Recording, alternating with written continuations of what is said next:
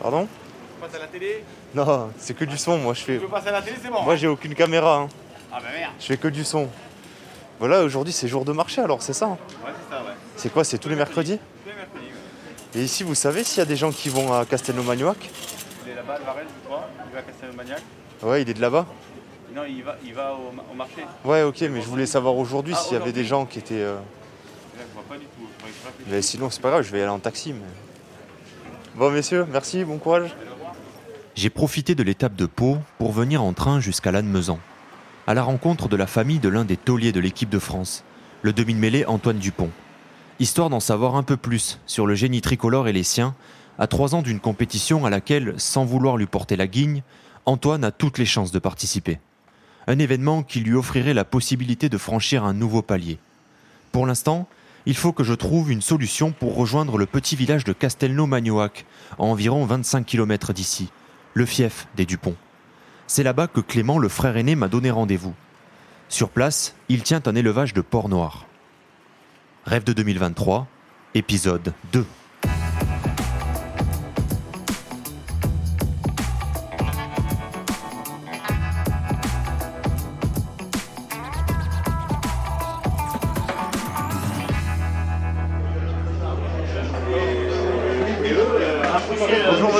Ouais, en fait, je travaille pour France 2023, la Coupe du Monde, et je fais un reportage sur Antoine Dupont.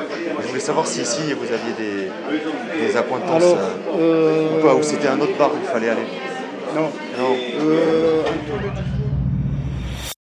Est-ce que vous pouvez vous présenter? Oui, mais, euh, Jean-Paul, je suis euh, le patron du bar le Café Clarence. C'est un peu le, le rendez-vous de tous les sportifs.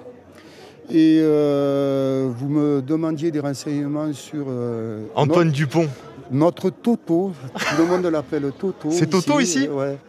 Et euh, donc, ben Antoine, moi, je l'ai connu tout petit. Il était accompagné par son père à l'école de rugby. J'ai bien connu sa mère en tant que collègue à l'hôpital, une très bonne infirmière et qui travaillait beaucoup dans l'humain. Et je crois que Toto a, a- a tous ses gènes euh, au niveau des valeurs humaines. Voilà. Et est-ce qu'il vient ici, euh, justement, entre guillemets, Toto? Il, Alors, il euh, passe parfois Toto vient euh, quand euh, il a besoin de fêter avec ses anciens copains parce qu'il a conservé de très bonnes relations et ça, il les a jamais oubliées, ces relations lannemezanaises au niveau du rugby ou en dehors. Bon, et alors, quand il vient ici, comment ça se passe? C'est bonjour à tout le monde C'est comment? Ah Ou c'est oui. tranquille? Ah non, non, c'est c'est quelqu'un qui, qui vient avec euh, le groupe de ses copains, qui s'assoit, euh, qui regarde le match ou euh, qui boit un coup, il temporise, il permet au, au groupe de, comment dire, pas de se bonifier, mais de d'être toujours euh, avec des limites raisonnables. quoi. Et je voudrais associer aussi à- aux valeurs euh, humaines de Toto, euh, Clément, son frère aussi. Et euh, les deux, avec la mère, forment une famille très unie, très équilibrée. Mais je pense qu'ici, personne ne, doutait de ses capacités, savait très bien qu'un jour, il jouerait au haut niveau. Quand vous êtes en difficulté dans un endroit inconnu, la solution se trouve toujours dans un bar. Au bout de quelques minutes de discussion, Jean-Paul décide de me conduire à la ferme des Dupont. Il fait ça, dit-il, par profond respect pour cette famille d'hôteliers restaurateurs historiques de la région. Et c'était euh, un point stratégique où, euh, comme je dis, toutes les familles ont eu une période de leur vie euh, qui les a marquées. Baptême, mariage et communion. Tout se faisait chez Dupont. Et, je me souviens encore du grand-père et de la grand-mère d'Antoine qui étaient à l'accueil et qui géraient euh, en main de maître euh, tout l'établissement, tant l'hôtel que le bar et le restaurant. Ah, c'était vraiment la famille Dupont ici. Ah ouais, ouais. Castelnau-Magnoac, c'est la famille Dupont. Euh, voilà, c'était euh, vraiment euh, eux qui amenaient euh, toute une vie, une vie euh, sociale, une vie, euh, euh, la vie au village, quoi. Aujourd'hui, cette époque n'est qu'un souvenir. Le grand-père est décédé, le restaurant n'existe plus. Il ne reste qu'un bar sous l'ancien hôtel familial dont le nom Dupont est inscrit en grand sur la façade au volet vert. J'essaierai d'y aller tout à l'heure. Enchanté. En attendant, ça y est, on arrive à la ferme. Pour décrire, euh, en face de toi, il y a qui? Donc il y a ma mère et il y a Gilles qui est son oncle. Donc en fait il y a un petit décalage de génération entre eux. Et, euh, mais euh, le second enfant de Gilles, donc Gaëtan, a quasiment le même âge qu'Antoine, il a un an de plus simplement. Au final on se retrouvait que des garçons, euh, que des garçons à jouer au rugby. Et donc euh, forcément euh, ça a amené un peu plus de compétition. Quoi. Bon, j'arrive donc de Lannemezan. Là-bas, bon, tout le monde parle en bien. hein. Mais on me dit qu'il fait, il revient de temps en temps avec les copains. Et c'est lui qui canalise les autres, c'est ça? C'est le Sam du groupe. Enfin, tu sais- Ah. Ouais, mais ça, c'est vrai que il n'a pas euh, un gros appétit des, des soirées arrosées, non. Donc, euh, franchement, euh, ça tombe bien pour lui. Et je veux dire que ça tombe bien pour les autres parce qu'en principe, ils savent que s'il est là, il va, il, va, il va pas rentrer très tard. Et en plus, il peut conduire. Par contre, quand il a dit qu'il il voulait rentrer, qu'il était fatigué à une heure et demie, il faut suivre, sinon il s'en va, lui. Il va au lit. Il, est, il est comme ça au niveau de la personnalité. Il sait ce qu'il veut, quoi. Il- Oui. À fait, mais il a toujours été comme ça. Fort caractère, hein, beaucoup de tempérament. euh. Mais ça, c'est quelque chose qu'on voit sur le terrain surtout. Oui, Mais en dehors, on se dit, euh, ouais, il est hyper introverti. oui. Il doit être complètement. euh, Je comme pense qu'il a peur de se laisser submerger aussi. C'est un peu une carapace qui se fait parce qu'après, c'est vrai que les gens, ils ont vite fait d'être intrusifs aussi. Donc, euh, du coup, je pense que il met la distance aussi comme ça. Non, mais après, il a un côté très, très sensible, Antoine. Il est à fleur de peau, non Ah oui, oui. Ouais, ouais, c'est ça. Je sais que quand il a gagné pour la, la finale, là, qu'on était à Paris, là, du top 14, qu'il est monté en gradin, c'était le premier truc, c'était qu'il voulait nous voir, euh, nous faire la bise, on était toute la famille. Et il avait ce sourire comme quand il gagnait euh, en cadet ou en junior euh, avec Hoche. J'ai retrouvé le même Antoine, euh, il, a beaucoup, il est très sensible. Et là, quand il y a ça, là, cet événement-là, ce titre, Oh. Là, vous êtes où, là? Comment on peut décrire, là? Non, c'est pas. C'est indescriptible. Je vois tout le monde pleurait. On était Ouais. tellement heureux. C'est beaucoup d'émotions avec lui. hein. Ça passe par le haut, le bas. faut Ouais. être bien accroché, quoi. Parce qu'après, quand il a eu ses blessures, c'est compliqué aussi. On était au stade quand- de France quand il s'est blessé. C'est beaucoup de stress, quand même. Mais souvent, je suis contente quand le match est fini, quand même. hein, Qu'il n'est pas blessé. Mais c'est comment à l'intérieur? C'est quoi? Il y a la boule au ventre ou- Oui, voilà. Ah ouais. Le stress avant le match, pendant le match, jusqu'à la fin, quand il sort, euh, soulagement. Surtout qu'en plus, euh, dans sa façon de jouer, Oui, c'est ça. il, ne va pas à- vous laisser tranquille. hein. Il se met en danger quand même euh, souvent. Donc, euh, ma principale occupation pendant le match, c'est de voir où il est. S'il se relève, je vois pas trop le match en fait, je le revois après à la télé. Parce que là, je suis tout le temps en train de regarder où il est sur le terrain, s'il s'est relevé, s'il a pas mal. Il faut dire qu'en jeune, on le suivait déjà. hein. Il jouait en Italie, on partait en fourgon. euh, Ah on ouais, le ça, suivait à Orléans, euh, je sais pas, tout, partout on allait. en fourgon? Voilà. Et maintenant, c'est quoi C'est pareil ou... Et maintenant, des fois, il nous faudrait le minibus parce qu'on est 15 ou 20 à y aller à Toulouse. Et euh, on s'arrange comme ça. Mais on est souvent nombreux à y aller. Enfin, moi, je vais à tous les matchs pratiquement. Et tonton aussi. Et Clément, ça dépend s'il joue ou pas. Il va au maximum des, des matchs qu'il peut. Quoi. C'est quoi le- le- la prochaine étape, là, le prochain déplacement là, avec le fourgon et tout C'est quand? Qu'est-ce qui se passe? On a le train et l'avion maintenant. Oui. Ça y est, c'est la grande vie On maintenant. prend l'avion on prend aller à Paris au match de, de l'équipe de France assez facilement maintenant. Dans les souvenirs, là, vous gardez quoi en, en tête? Enfin, un souvenir. On est déjà là en train de dire des souvenirs. Bon, il y en a plein qui vont se construire, mais, Ouais, ouais. mais là, jusqu'à maintenant. Bah, c'est peut-être euh, la première fois qu'il a joué avec Astre, un professionnel. Il n'avait pas 18 ans, il a fallu que je signe une dérogation pour qu'il puisse jouer. Donc j'étais très stressée, je ne voulais pas. À l'époque, il y avait un chouette entraîneur qui était venu recruter et qui m'a dit euh, Fais-moi confiance et je le fais jouer. Donc je lui ai fait entièrement confiance parce que j'avais une bonne relation avec lui. Ça a été très, très. ouf. On n'en revenait pas, quoi. Là, il s'envole, quoi, sur ça. Ouais, c'est ça. C'est ça. vraiment cette image-là. Il passe à la télé et tout.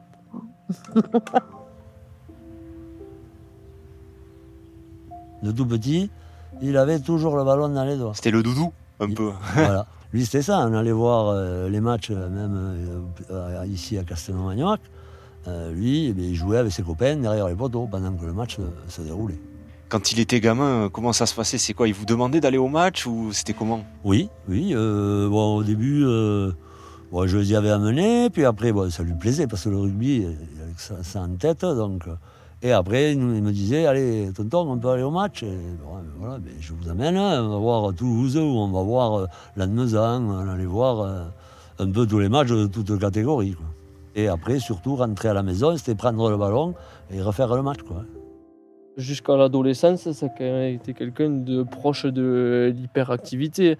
Mais je pense que ça, ça n'a rien d'étonnant quand on voit son comportement sur le terrain. hein. Mais, euh, mais c'est vrai qu'il avait un, besoin de, canaliser euh, une, énergie assez, assez forte. Et donc, euh, il s'est retrouvé complètement dans la pratique de, ce sport. Quoi.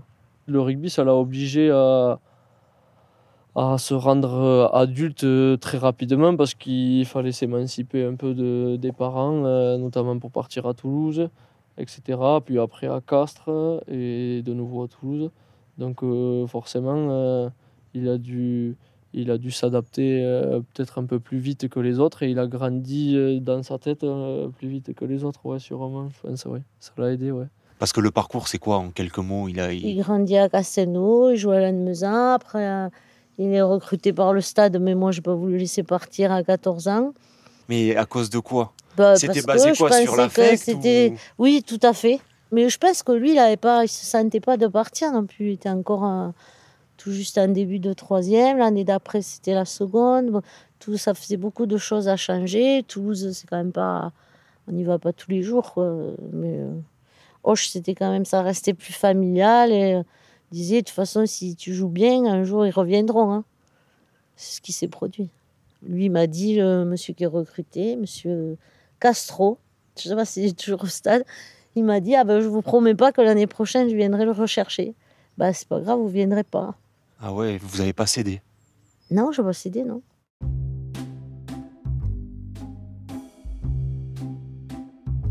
Avant, quand on était, je sais pas, moi je devais avoir euh, allez, 10 ans, 11 ans par là. Donc Toto avait 7 ou 8 ans. Et, et on est allé au beach rugby à, à Saint-Lary. Et donc on, on avait assisté à un ou deux matchs, je me souviens pas bien, mais, mais à la fin de la rencontre, vu que Antoine et Gaëtan ils sont fans de Toulouse, il y avait euh, Claire et Vincent Claire et Clément Potronneau qui étaient sur le terrain. Et du coup, euh, il y avait Vincent Clair et il, il voulait donner son short à, Antoine et Gaëtan. Et finalement, ils avaient peur de, s'en approcher. Donc il a fallu que Gilles aille chercher le short. Bah, il avait un poster dans la chambre. Ils ont pas, s'approcher de lui. Et aujourd'hui, euh, il peut discuter euh, avec de la carrière de l'un et, et passé et, et de son rôle aujourd'hui dans le rugby et de, et aujourd'hui, Antoine peut partager un peu de son expérience aussi à Toulouse. Et, voilà, et, je, et je sais qu'il a de bonnes relations avec euh, Vincent Clerc. Donc.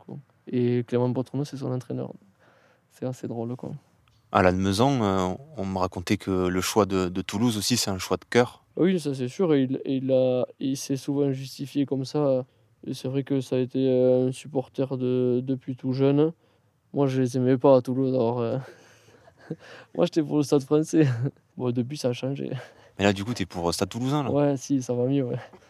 c'est quoi C'est de- une obligation, en fait, là. fait les efforts. non, mais je, je me Mais c'est parce qu'il y, y a ton frère, en je fait. me ou- surprends à me lever dans le stade et à les applaudir maintenant. Mais gamin, il était comment? T'as- T'as une scène, un souvenir? Je sais pas, un- qui reste en tête, là? Il faisait des choses qu'il avait envie de faire. S'il n'avait pas envie, il faisait pas. Et quand il fait, il le fait à fond et il supporte pas perdre. quoi. Il faut que ça soit bien fait et il faut qu'il gagne en plus. Et ça par tous les moyens. Ça t'a fatigué, toi, non, à un moment Je ne pas fatigué, que- mais c'est vrai que moi j'avais un tempérament un peu plus, un peu plus posé. Donc Ouais, forcément, ouais. j'étais celui qui lâchait en premier parce que de toute façon, il fallait bien céder un moment, sinon il n'y avait pas de fin. Quoi. Et genre, et, et la mère, la maman, elle était comment euh, C'est quoi Elle Euh, laissait faire ou... Ma mère, elle n'est pas de nature trop inquiète, donc euh, ça va, elle, elle le laissait faire. Et puis après, il finissait par se calmer tout seul, parce que au bout d'un moment, quand, quand on lui portait plus d'intérêt, il finissait par se calmer. Mais bon. Donc, je dis, on faisait les séances d'entraînement. C'est-à-dire?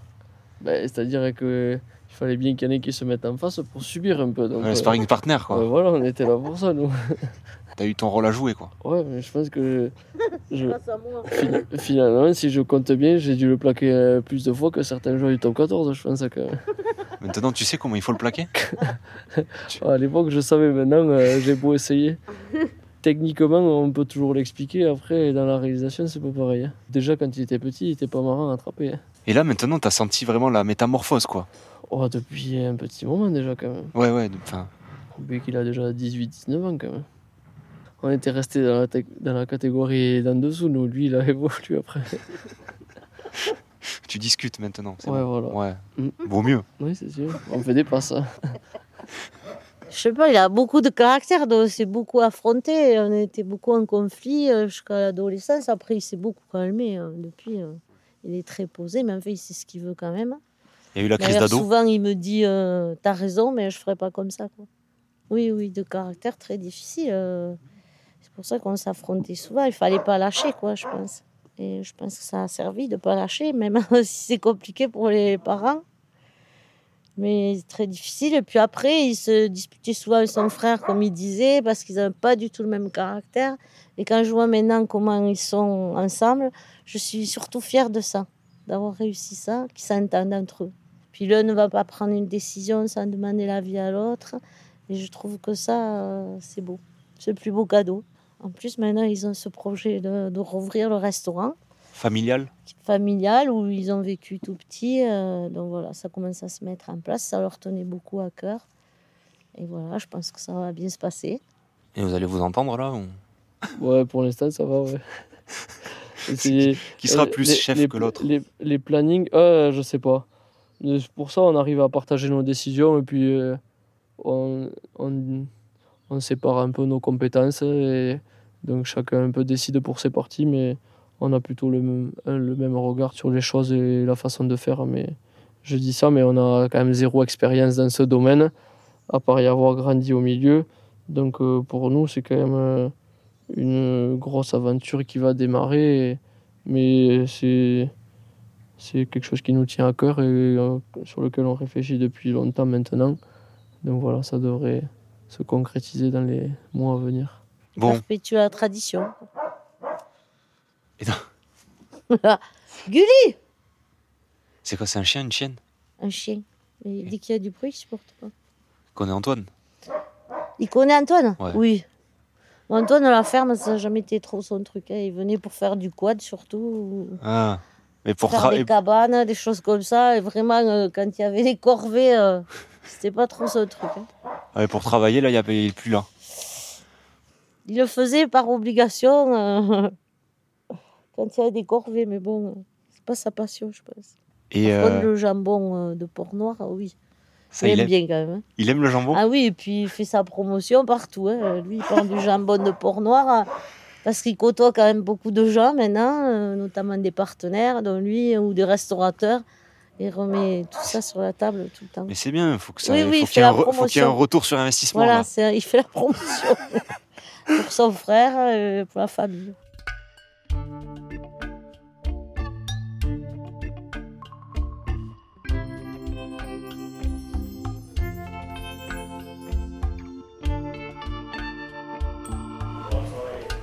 Et là, on y est là. Dans le, le bar, sous l'hôtel du Pont. Ça, c'est la, c'est d'origine tout ça là. C'est là où ils jouaient au, au rugby, ils se chamaillaient. Il y, a eu, il y a eu des pleurs, il y a eu des cris? Ah.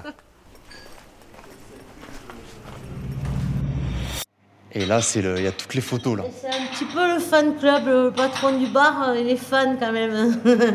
Euh, Là, ça, ça, ça représente la saison dernière. Là. Euh, la Coupe du Monde avec euh, ces deux potes là, euh, bah, il est euh, Aldrit, le premier essai qu'il a marqué contre l'Argentine et le titre avec le Stade Toulousain. Et ça, c'est les écharpes qu'on m'a ramenées de la demi-finale et de la finale du championnat de France. D'accord. Et ça, c'est son frère sous le maillot de Milan. Ah, il y a quand même Clément là. il Ah, est- toujours. Oh, le, toujours. le Je laisse pas de associe côté toujours. quoi. Non, parce que s'il a ce niveau, c'est grâce à lui. quand même. il a commencé avec lui. hein. Bon. Voilà. Et vous, d'Antoine, vous gardez, c'est quoi le souvenir, l'image là pour le moment? Parce que bon, le chemin, il n'est pas encore terminé. hein, ah. il en reste encore. J'ai vu euh, jouer avec son frère sous, sous la tonnelle, moi. Et un à droite, un à gauche après, qui s'est disputé. Parce que c'est ce que- chamaillé, parce que bon, Antoine, il n'aimait pas perdre, mais souvent, il, il perdait, hein, parce que bon, euh, deux, trois ans d'écart, c'est important. Mais À ce maintenant, l'histoire, c'est plus la même. hein. C'est plus la même. Bon, il, il se dispute plus, là. Bon, et vous, ça vous fait quoi, là, tout ça? Et moi, ça ça m'a beaucoup donné euh, de réconfort et puis euh, du plaisir, Ouais. surtout. hein, du partage avec les clients, la famille euh, Antoine et, et ses proches. Quoi. Il vous fait vibrer, ce, Ah oui, ce oui, jeune oui, oui, oui. Chaque fois qu'il joue, c'est toujours pareil. Euh, Un petit message avant le match, il me répond toujours, mais bon. hein. Mais c'est bien, ça. Oui, oui, c'est c'est amical. Quoi.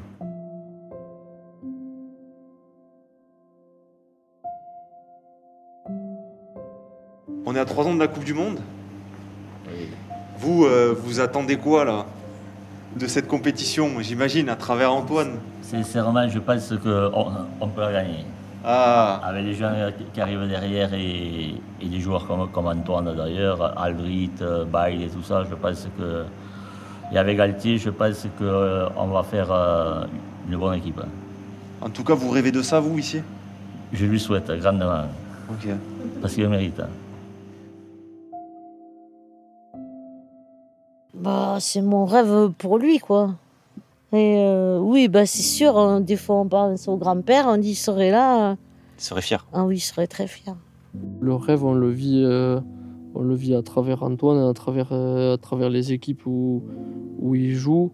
Et je pense que c'est la plus grande chance qu'on ait. Je l'ai déjà dit et je me répète, mais que ça dure, franchement. C'est pour ça que si on peut assister à la Coupe du Monde 2023 en France, on sera que, que heureux, quoi. Mais on se satisfait de, de ça, quoi, simplement. qu'Antoine fasse euh, partie justement de cette équipe. Et être champion du monde euh, en France, je, ce serait un très beau, une apothéose. Il marque un essai, on imagine, il marque un essai en finale, tout ça, ce serait. Ouais, la dernière seconde, c'est bon, Oh. champion du monde. Après, il soulève. Il, il ramène le trophée William Webelis ici, là. Voilà, à Castelnau-Magnac. Ça, ce serait incroyable. Voilà. C'est, je pense que je dis tout le temps qu'il nous tire vers le haut, quoi. Tout le temps.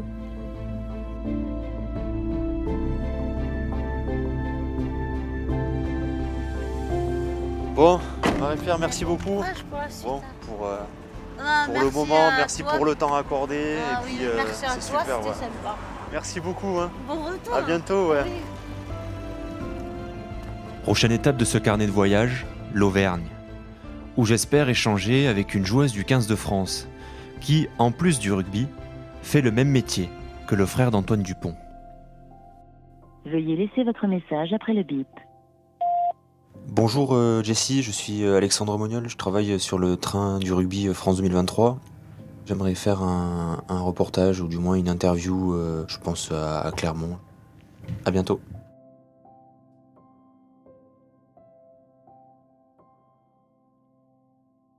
Rêve de 2023, une série réalisée et racontée par moi, Alexandre Moniol. Retrouvez chaque épisode sur votre plateforme de podcast préférée. N'hésitez pas à les partager, les commenter. Et pour plus d'informations sur la future compétition, rendez-vous sur le site www.rugbyworldcup.com/2023.